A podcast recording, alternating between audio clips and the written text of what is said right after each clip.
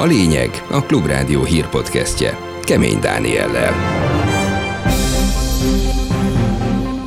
Kritikus napokat él át az európai bankrendszer, most mindenki a válság elkerülésére koncentrál. Talán a legfontosabb az az, hogy elkerüljük a bankpánikot, és elkerüljük azt, hogy kialakuljon egy pénzügyi válság. Bányászaink 30 méterrel a föld színe alatt kemény harcokban gyűrik le a nehézségeket. Mától ismét a teljes vonalon közlekedik az M3-as metró. Teljes vonalon végigutazhatunk. Kilőttek az albérletárak Budapesten 210 ezer forint az átlagos lakásbérleti díj. A tulajdonosok most már jobban tudják érvényesíteni az akaratukat. A csillagászati tavasz kezdetével megérkezik az igazi tavaszi idő is a folytatásban, a hét második felében már bőven 20 fok feletti csúcsokkal.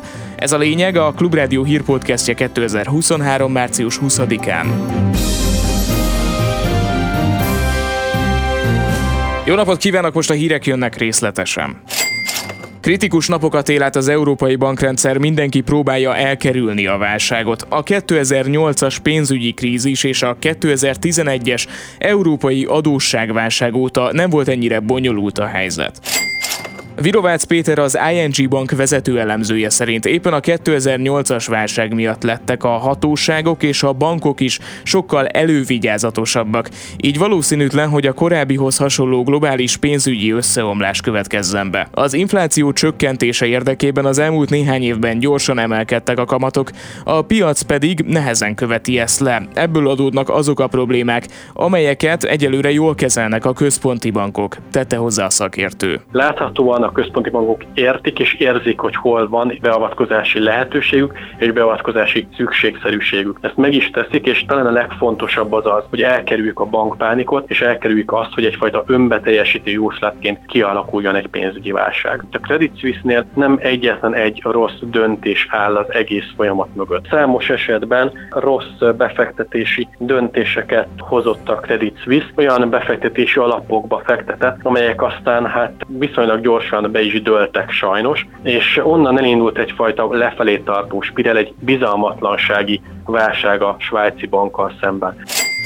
A rossz hírek nem tesznek jót a forintnak sem. Reggel 402 forintot is kértek egy euróért. Egyelőre mindenki azt találgatja, mekkora valójában a probléma, melyik pénzintézetek lehetnek bajban. A következő napokban eldőlhet, mennyiben beszélhetünk csak piaci pánikreakcióról, ez pedig a forint sorsára is hatással lehet rövid távon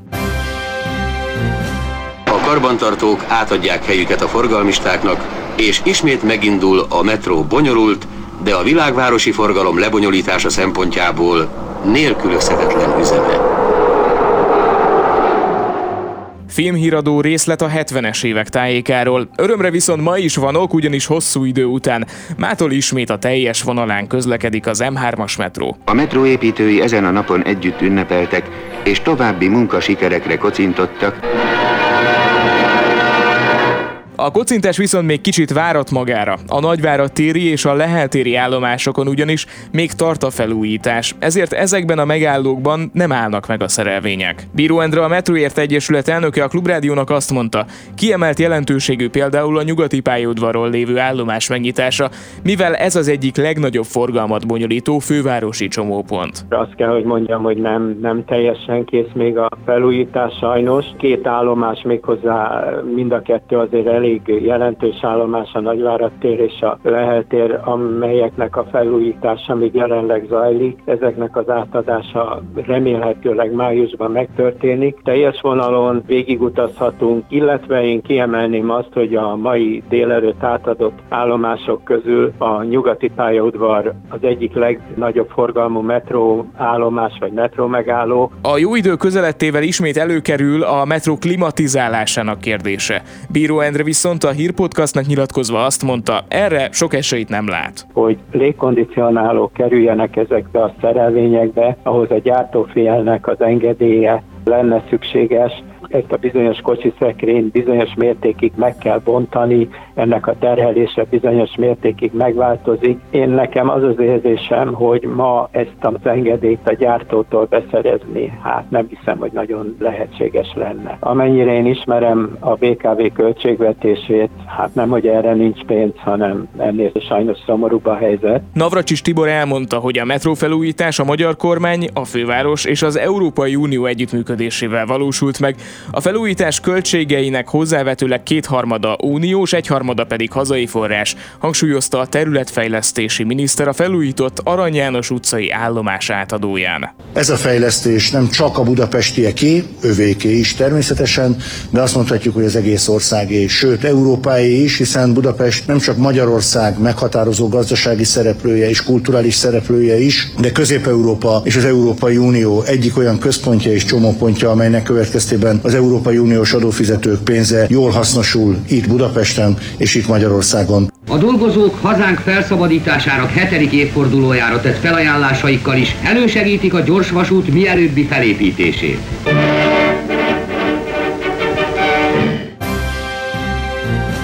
Göteborgi Egyetem és az Erlangen-Nürnbergi Egyetem Politikatudományi Intézetének közös kutatása szerint jelentősen csökkent az akadémiai szabadság Magyarországon. A kutatók 179 országban vizsgálták meg a tudományos szabadság helyzetét, és arra jutottak, hogy 22 országban az egyetemek és a tudósok ma jóval kisebb szabadságot élveznek, mint 10 évvel ezelőtt. Lőrinc Viktor az Akadémiai Dolgozók Fórumának képviselője a Klubrádióban azt mondta, a felmérés tágabban értelmezi az akadémiai szabadság fogalmát, elsősorban az egyetemi szabadságra fókuszáltak, de a kutatói szabadságot is nézték. Nem ez az első felmérés, ami ebben a hónapban nyilvánosságra került, és a másik is egészen elképesztő megállapításokat tartalmaz, és Magyarországot nem tudták az idei felmérésben gyakorlatilag felmérni, mert hogy azt mondták, hogy az a rendszer, ami jelenleg van, az ugye teljesen értelmezhetetlen a, kuratóriumi rendszer, és éppen ezért Magyarországról egy külön jelentést kellett kiadniuk, de elsősorban szakértőknek a véleményére alapoznak, a szakértők mondják meg azt, hogy ők hogy érzik, hogy gondolják, hogy látják, hogy mennyivel esett vissza Magyarország ezen a, ezen a skálán. A lakásbérleti díjak éves összevetésben országosan 20, Budapesten 21 kal ugrottak meg, derült ki a Központi Statisztikai Hivatal és az ingatlan.com lakbérindexéből.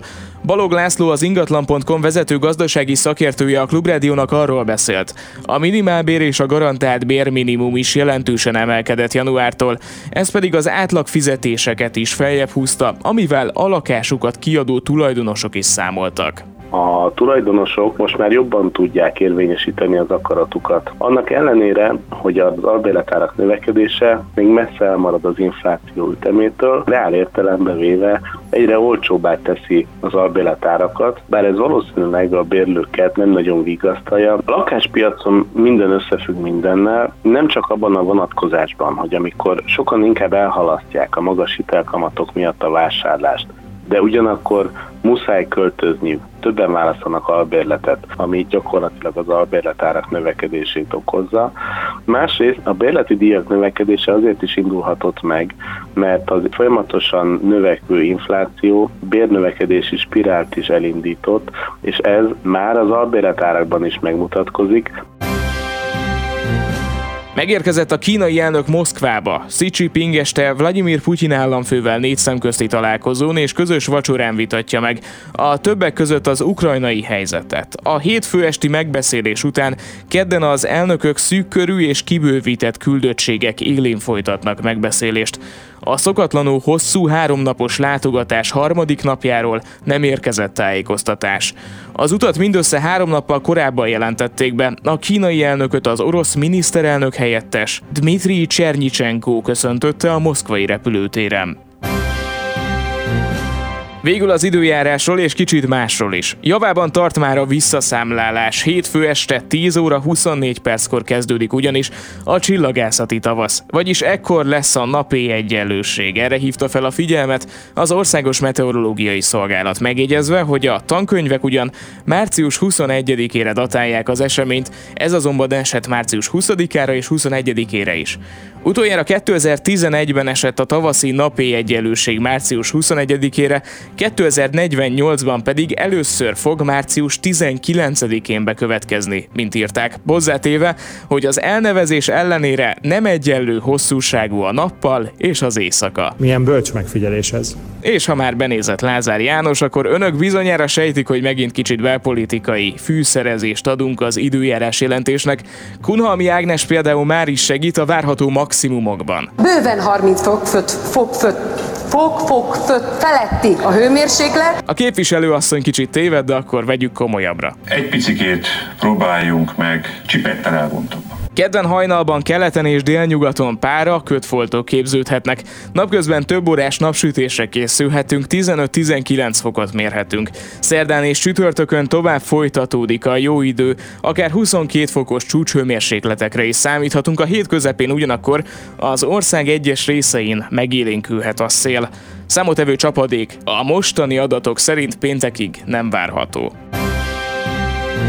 Ez volt a lényeg a Klubrádió hírpodcastja 2023. március 20-án. Iratkozzon fel csatornánkra, hogy ne maradjon le hírösszefoglalónkról holnap sem. Ne felejtjék, hogy zajlik a Klubrádió tavaszi túlélési gyakorlata. Minden eddigi és jövőbeli támogatást köszönünk szépen. További részleteket a klubrádió.hu oldalon találnak. Most arra Selmeci János és Bodnár Barna kollégáim nevében is megköszönöm az önök figyelmét, Kemény Dániát hallották. Ez volt a lényeg. A Klubrádió hírpodcastjét hallották.